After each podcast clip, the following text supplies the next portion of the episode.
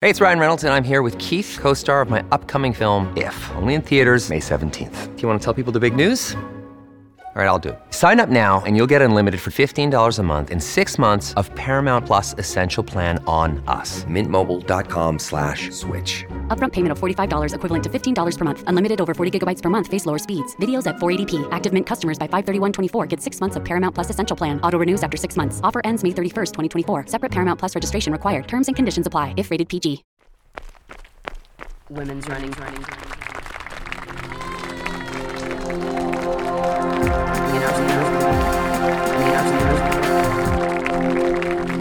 Women's running, running stories. stories.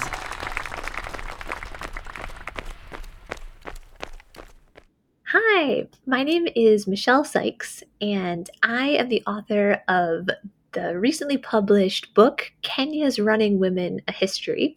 I'm also a former professional runner. I was sponsored by Nike in the years uh, after I graduated from college at Wake Forest University, where I was an N C double A champion. My senior year, back in two thousand seven, I won the Women's Outdoor five thousand meter championship.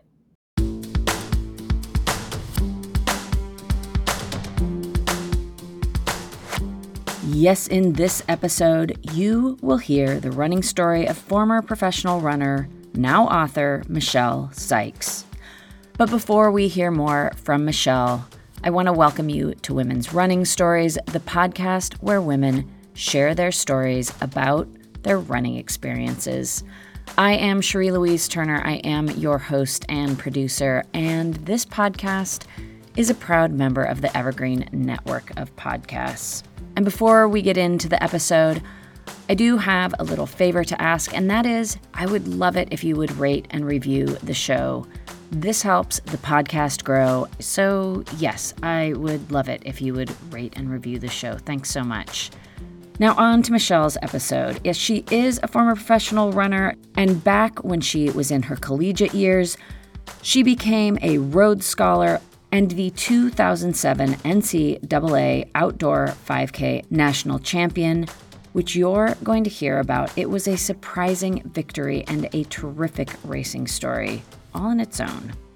Michelle is also the author of the recently published book, Kenya's Running Women: A History, and this is, to Michelle's knowledge and also to my own, the very first academic monograph to focus on the history of any women's sport in Africa. And in Michelle's episode, you're going to hear how these two accomplishments, the five K championship and this book, are inextricably linked. It's also noteworthy that Michelle was coached by women all the way up through her first year as a pro, which is almost her entire running career. And speaking to that topic for just a second, just as I was making this episode, Alison Wade of the Fast Women newsletter published a story titled Long Hours, Poor Pay, Discrimination, Why the Number of Women in Collegiate Coaching Remains Low. And she starts off by saying, in twenty twenty-three, women held only eighteen point three percent of the head women's cross-country and track positions across all N C double A divisions. I'll link to the story in the show notes. But what I'm getting at here is that women running coaches are really important for the sport overall, but also specifically for women runners. And Michelle's story speaks to that very directly. So let's get into it. Let's hear Michelle Sikes' running story, starting with how she got into the sport to begin with. Here to tell her story is Michelle Sikes. I got started in running as a freshman in high school. Prior to that, I had played soccer and basketball, and I love sports, and particularly soccer. I, I was a center midfielder, so not too skilled, but just ran around most of the game and kind of developed some endurance capacity there. And I was lucky enough as a freshman to be noticed by the coach at my high school, and she really encouraged me to switch over from soccer to track and to cross country. And I had also, fortunately, some, some of my really good friends were cross-country runners at that time. So I took it on as a freshman in, in high school and just blossomed over the course of, of that season and finished tenth at the state meet in Ohio. The It's held at Scioto Downs, or it was in those days, a big horse race track where you start in front of a grandstand filled with, you know, throngs of people, cheering crowds, and you finish, you, you go out, run a couple miles, and you come back in and you finish in front of that group as well. And uh, just was an outstanding experience, my first ever state meet. And uh, that kind of set me off on a really uh, good foundation to continue to enjoy and embrace running. And I competed as well in track my freshman year and also competed at the state meet then. I, I was a state champion my freshman year and finished second in the mile, first in the thirty-two hundred meters. And in the course of my high school career, I, I ended up being a two-time All-American. I, I raced uh, twice at the what was then the Foot Locker cross-country nationals. And so it was my senior year when I became an All-American in cross-country, and I finished fourteenth. So just made just made the cut there. And I also became an All-American in track in high school when I I was able to race at the at the national meet my junior year.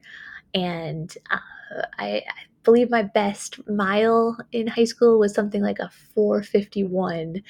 But that was enough to get me noticed by um, by by college coaches, and I went on some visits to different places around the country. But I loved Wake Forest. I was fortunate to have a, a wonderful recruiting trip there, and importantly, the coach of Wake Forest track and field and cross country teams uh, was a woman. Her name is Annie Bennett, and I had been coached in high school also by a woman. And I really appreciated the chance to continue to to have a strong female role model to look up to in college. And she was such an energizing, inspiring person that I, I really was excited to get to work with her. And she at the time was one of very few, I mean, you know, less than five percent, I think, of N C double A college coaches at the Division I level who held the title of director of both the men's and women's track and field and cross country programs. And so she was a real leader in all sorts of ways. Coach Annie herself was a an N C double A five thousand meter women's outdoor track and field champion in, get this right, nineteen eighty-five. She won. She was a, a she competed for the University of Texas at Austin. She herself is a Texan, and she was one of the pioneers of women's distance running in this country. And so I think it, it was something really cool. It, it was pretty much, you know, twenty years later that I won my championship after she won hers. And she is a, you know, was a, the five thousand meters was her specialty in college. And then it, you know, was mine as well. And, but she was doing it at, at the era, during the era when Title nine was really just finally becoming enforced. And so Title nine, the law requiring equal funding at all federally funded institutions for uh, men's and women's activities, including sport. And so that passes in nineteen seventy-two, but it then is contested through the courts for more than a decade. And some programs do start to institute women's sport pretty soon after nineteen seventy-two, but not the, not the vast majority. And it's really not until the eighties, the mid-eighties, that we do start to see the, the spreading of the programs in the way that now we're so accustomed to seeing women's sport at every university.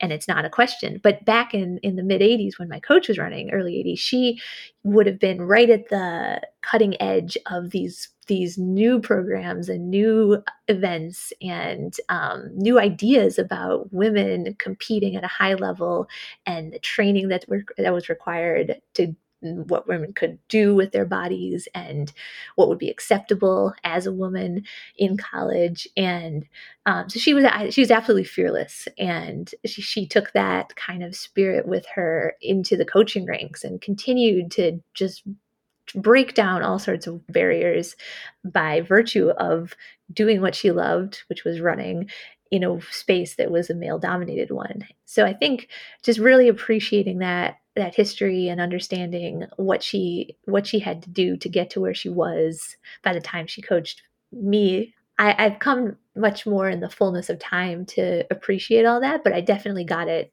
right when I met her because she has such a strong personality and magnetic one that you you want to believe in what she's doing and what she says, and that it, you can think, do things that you never thought you could.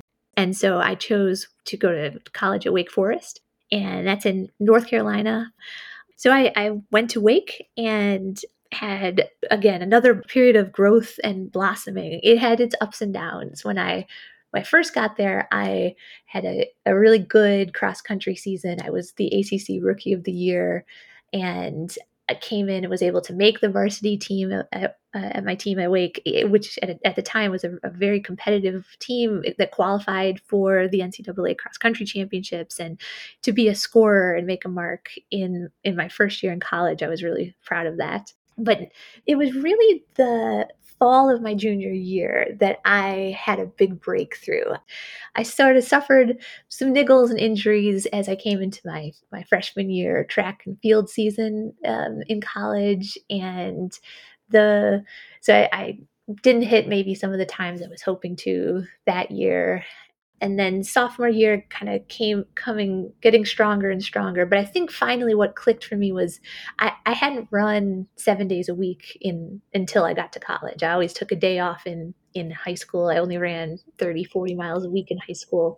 So it was, uh, you know, it took my body, I'd say, a solid two years to adjust to the higher mileage, the close to seven days a week running. There would be the odd day off with a swim or something, but, you know, much more running and just the intensity of the racing and the travel and college and life and all that. And so by the all all that took, I'd say, two years. And then uh, my junior year was when I really started to see some breakthroughs in terms of getting faster. And I was able to qualify for the outdoor track and field championship for the first time as a junior. And I did compete in the women's five K at that point. And I think that was really helpful for ultimately then coming back as a senior and winning the race, because I had been there once before. I had gotten out of my system the starstruck, oh, wow, I'm here. This is just amazing to be lining up at the national meet and being a part of this incredible moment.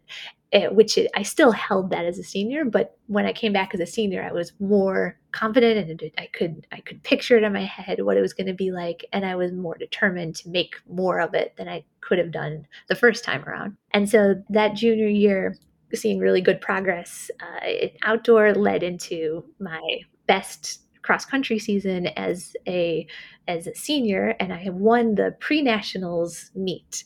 Pre-nationals is, except for the national cross-country meet, it's the biggest meet of the year, and it brings most teams across the country into into contact with each other, and there's usually two different races, and I won my race. Again, there were some five hundred women in the race, and so that was a really big moment to to have made it to.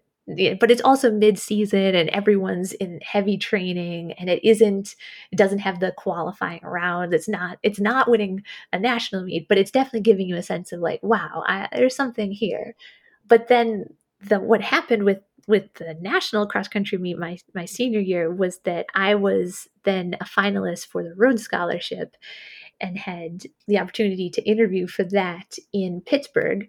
Of course, that was the same weekend as the N C double A cross-country championship. And in those days, the cross-country championship was scheduled for actually the Monday after uh, the Thanksgiving. I think that's what it was. And, and so it was the weekend before the Monday race when I was in Pittsburgh interviewing for the Rhodes Scholarship.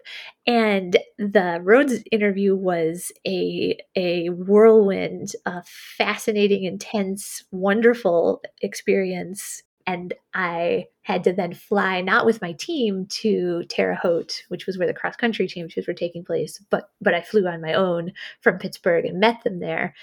So that was my, that's my sort of cross-country story of my senior year in college. I finished, I think, fourteenth, sixteenth or fourteenth, something like that. I, I didn't finish as high as I, I wanted to, but I did make All-American, which was my goal. Michelle had met her racing goal after that intense weekend of interviewing to become one of two people chosen to receive a Rhodes Scholarship. And what that meant, what she was getting through the Rhodes Scholarship, was several years of funding to pursue her graduate degree at the prestigious Oxford University in the U K. But before she started making those future plans, she had her final season of racing outdoor track as a collegiate athlete and an N C double A national title to go after. And I will tell you, I never imagined I could actually win an N C double A championship, which I was able to do through through Annie's coaching. She she was a master of tactics. She really, really understood how to guide people to race well, not just to practice well or to record fast times, but to compete against other women. And in the, my case, the story of the championship that I won, it was the final race of my collegiate career, outdoor track and field championship. And the most highly touted runner at the time in the country was a woman named Sally Kipyego. And she that year had won N C double A titles in all the long distance events. So she'd won the cross country, uh, she'd won indoor and outdoor three K, five K, and she had just won the ten K outdoors at the N C double A meet. And that, though, is where Annie's brilliance came into play, because she watched how Sally Kipyego competed in that ten K. And that the ten K took place before the finals of the women's five K. And the way Sally won that ten K was by controlling the race at the front. She was always right there with the leaders, but as soon as she could, she went to the front and she slowed the pace right down. And so that, and everyone was knew how outstanding Sally was. Everyone was keying off of her because she was the best runner in the in the country at the long distances. And so she really just controlled the tempo of this six point two mile race throughout. And I think it was a smart move by Sally because Sally was doubling. She was trying to win both the ten K and the five K at the uh, outdoor track and field championships that year. And Sally had also just competed in the prelims of the five K to qualify for the finals. And she had won her heat and I was not in her heat, and I had won my heat. So I, I felt very comfortable winning that, that prelim heat. I felt like I was floating on air. I, it's one of those really just races that you don't get very often in your life, but I was able to just just kind of fly through the, the prelim, and I knew I'd held back a lot. And my my best times in the five thousand meters were nowhere near what Sally had run by that point. I had I'd only run a fifteen forty-five was my best, and that was an indoor, my indoor five K, which I finished third that year at the indoor championships. So yeah, coming into the final of the five thousand meter at the outdoor national championships, Michelle's P R was over twenty seconds slower than Sally Kipyego's, and Sally had just reset her P R a few months earlier at the Mount Sac Relays, running a fifteen minute, nineteen second five K. In other words, Sally was in top form. On paper, Michelle really wouldn't have been a consideration for the win, but she and her coach saw things a bit differently. I had clear, I had reason to think that my P Rs um, did not reflect the shape I was in. And so part of the confidence all, came from what I was doing in my workouts at the time. And also um, to qualify for the N C double A championship that year, you, you had to race at the regional championship. And the way Annie had me do that was she said, just, you know, go with the pack for the first two K, just whatever pace they're running, go with it, and then race the last three K and race it for as hard as you can and just see what you can do in, in that final three K. And I, I ran something close to nine minutes for the last three K in that. What ended up, but it didn't look like that fast because the first two K had been slow.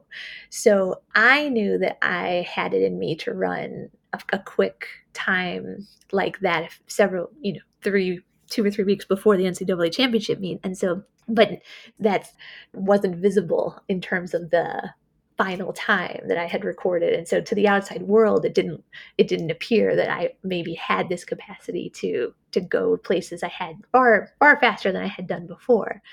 And so I was kind of under the radar. Nobody, I think, really expected there to be a challenger to Sally. If there were to be one, it might, it was, certainly wouldn't have been me. Molly Huddle was uh, competing that year, and she'd come through some injuries. Um, but there were there were a lot of there are a lot of good women in the field. So back to Annie and her strategic brilliance. So she, Annie, coached me the night before the outdoor five K final that what I had to do was not allow Sally to dictate the tempo. I had to be resistant to that. And if Sally tried to slow it down, I needed to go to the front and pick it back up again. And as it happens, Teresa McWalters from Stanford was in the race, and she did me a, a huge service by taking it out at, at a strong pace for the first one, two K. She was willing to not let this settle into a, a kicker's race at the end. She made it honest from the start, and that let me sort of settle in, get comfortable with the group. But after two K, that, that's when Sally and I and a few others did start to separate from the pack, and we're leading the group. At three K, Sally does begin to try to slow the tempo down. And so it's really a two K race from that point. And every time Sally did did try to slow slow our group at the front down, I took the lead and would hold on to that for a little while. And then Sally would come up on my shoulder, and she would uh, try to take the lead back from me. And so by at some point, it, we lose everyone. And it's just the two, she and I, battling back and forth. And Kipyego with the best collegiate time this year, fifteen nineteen seventy-two, and Sally Kipyego regains the lead from Michelle Sikes. It's pretty surprising because, and look at this, they're going back and forth. It's pretty surprising because Kipyego is usually happy to, to follow, but take a look at Michelle Sikes back into the lead. Back and forth, and she'll take the lead and hold on to it for a little while, until, which I was happy to have her do until she, I felt her trying to slow the pace down, at which point I took the lead. And we played this sort of cat and mouse game. And then the final five hundred meters comes, and there's this moment in the back straight where I take the lead for a final oh, I think that last pass might have been enough. It looks like Kipyego may not have a response to the last time that Michelle Sikes has passed her. Sally Kipyego was trying to make history, looking for a clean sweep, but right now it is Michelle Sikes who wants to write her own story, Dwight. We're coming up towards the, the four hundred meter mark, basically, and I could hear the crowd, and there was this roar, and I just pushed, and I looked behind me a few seconds later, and I saw that there was, I couldn't see her, there was daylight, and I realized I think I've broken her, and I I can't describe that moment. Was like a miracle. I just flew down the back straight, around the around the bend, looked back again, nowhere in sight, and at that moment I knew I was going to win this championship. And then I I come home into the straightaway, and the the all I can hear is the crowd yelling. I'm I'm absolutely um, just on cloud nine. And Michelle Sikes, Rhodes Scholar from Wake Forest, takes the title in the women's five thousand meters, best time this year, fifteen sixteen seventy-five, and it's a new meet record for Michelle Sikes. She outlasts Sally Kipyego, and Sikes with the and and cross the finish line. My coach is there, my parents are there, and I, I just, even to this day, get goosebumps thinking about how it still came true that I had won this race, and definitely the best race of my life. So that was all thanks to Annie's tactics and making sure that I didn't, I didn't sit and I didn't just coast. And and I ended up running a fifteen sixteen, so something like a thirty second P R in the five K, lifetime best, and that's purely a fact, again, thanks to Teresa and keeping the pace honest, that it was a pure uh, guts race. It wasn't a sit and kick race. It was to see who can who can race this thing from start to finish. And I wouldn't have had, I don't think, the conviction to do that if my coach hadn't said, look, this is how you have to, if you want to win this, this is how you have to race this. Michelle had done it. She had finished off her collegiate career with an incredible win, Racing hard and smart, she went for it and was able to do what few others had, come in ahead of Sally Kipyego, who herself would go on to medal at the Olympics in the ten thousand meter as a member of the Kenyan Olympic team, and then she raced the Olympic Marathon in twenty twenty-one as a member of Team U S A. Coming in third in that race was Molly Huddle, who herself has also been a two-time Olympian.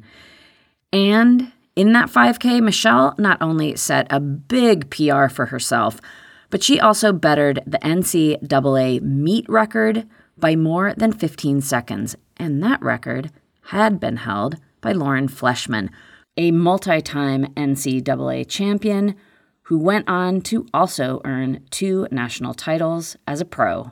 So yeah, this was a huge performance. After graduation, Michelle negotiated to postpone her graduate studies for a year. She secured a sponsorship with Nike and continued to be coached by Annie Bennett at Wake Forest. And then, with the move to Oxford the following year, she continued to compete as a pro, but also the role that running played in her life began to shift.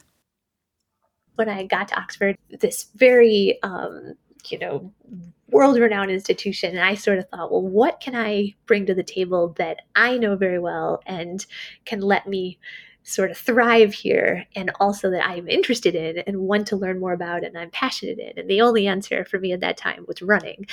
And in particular, it was racing Sally in my final race as a senior in college, that championship that made me want to go to Kenya and experience the what life was like running in the Great Rift Valley I'd read about. And Um, so I was lucky because I had some wonderful advisors at Oxford, where I studied economic and social history, which is just a very broad interdisciplinary approach to history, who were willing to let me study the and support my studies of the history of the pioneer generation of women distance runners in Kenya. And I had done some reading around this topic and found lots of interesting things about the history of what men distance runners had achieved, and I wanted to know what the women, what where where were the women and what had they done and how had they navigated their challenges and obstacles, and how, uh, what were those obstacles and how did they overcome them? And so that was the, when I settled on that as a as a project, I was then compelled, lucky enough, to go to Kenya in order to find the answers to those questions. And I could also train there. So I stayed at Lorna Kiplagat's High Altitude Training Center, which is in the very famous running hub of Iten, just outside of Eldoret in the highlands of Kenya, around seven, eight thousand feet up. And it's a base for lots of international runners. There were top runners from the U K, from the United States, from Canada. And so uh, it was a really, really wonderful chance to, to get to learn from and, and get to know runners from all around the world, while also then going out and interviewing the the women who were at the forefront of running in Kenya. And and here I've got to give a, a key shout out to Godfrey Kipritich, because he was essential when it came to his network and, and sharing his network of people and introducing me to, to these fantastic uh, women who were so so gracious to me and, and shared their stories with me. So that is, that's how I, I then eventually came to write the book, uh, Kenya's Women Running a History, which is based on my PhD dissertation, which I had written uh, based on the research that I did in Kenya.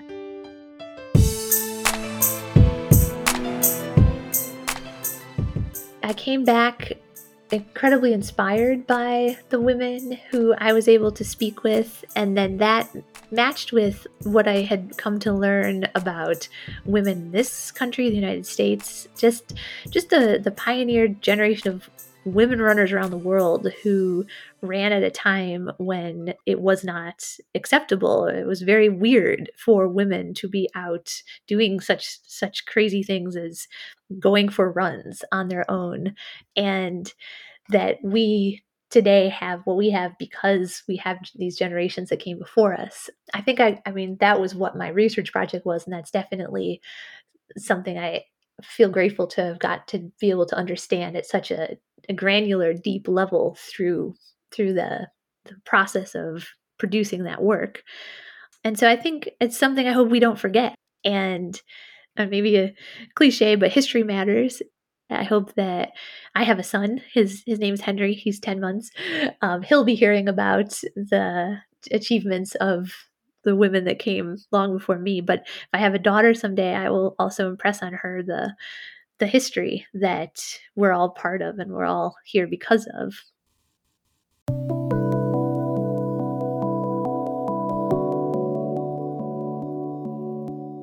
That does bring us to the end of Michelle Sikes' running story on the podcast. I want to thank Michelle so much for coming on the podcast and sharing her story. And I also want to thank fellow runner, podcast pal, and my friend Jenna Spinelli for introducing me to Michelle. Thanks, Jenna. And also, thank you to Michelle for writing this terrific book, Kenya's Running Women. It is a really interesting read and a much-needed addition to the history of sport.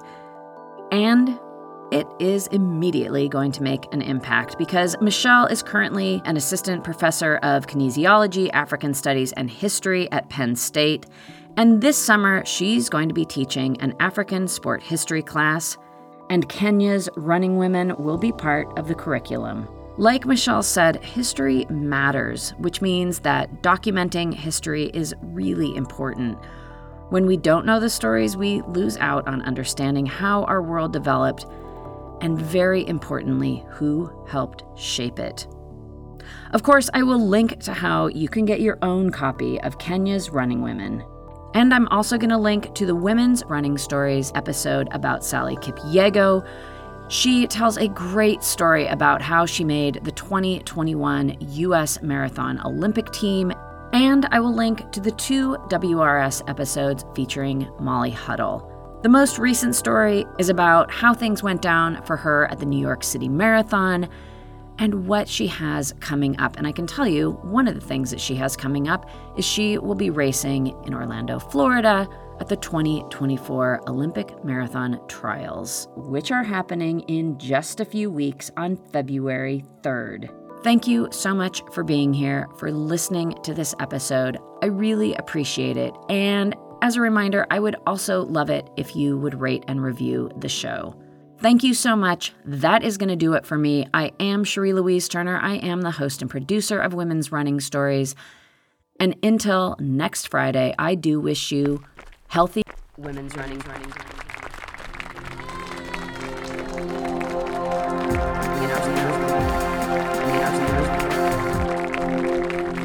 Women's running, running stories. stories.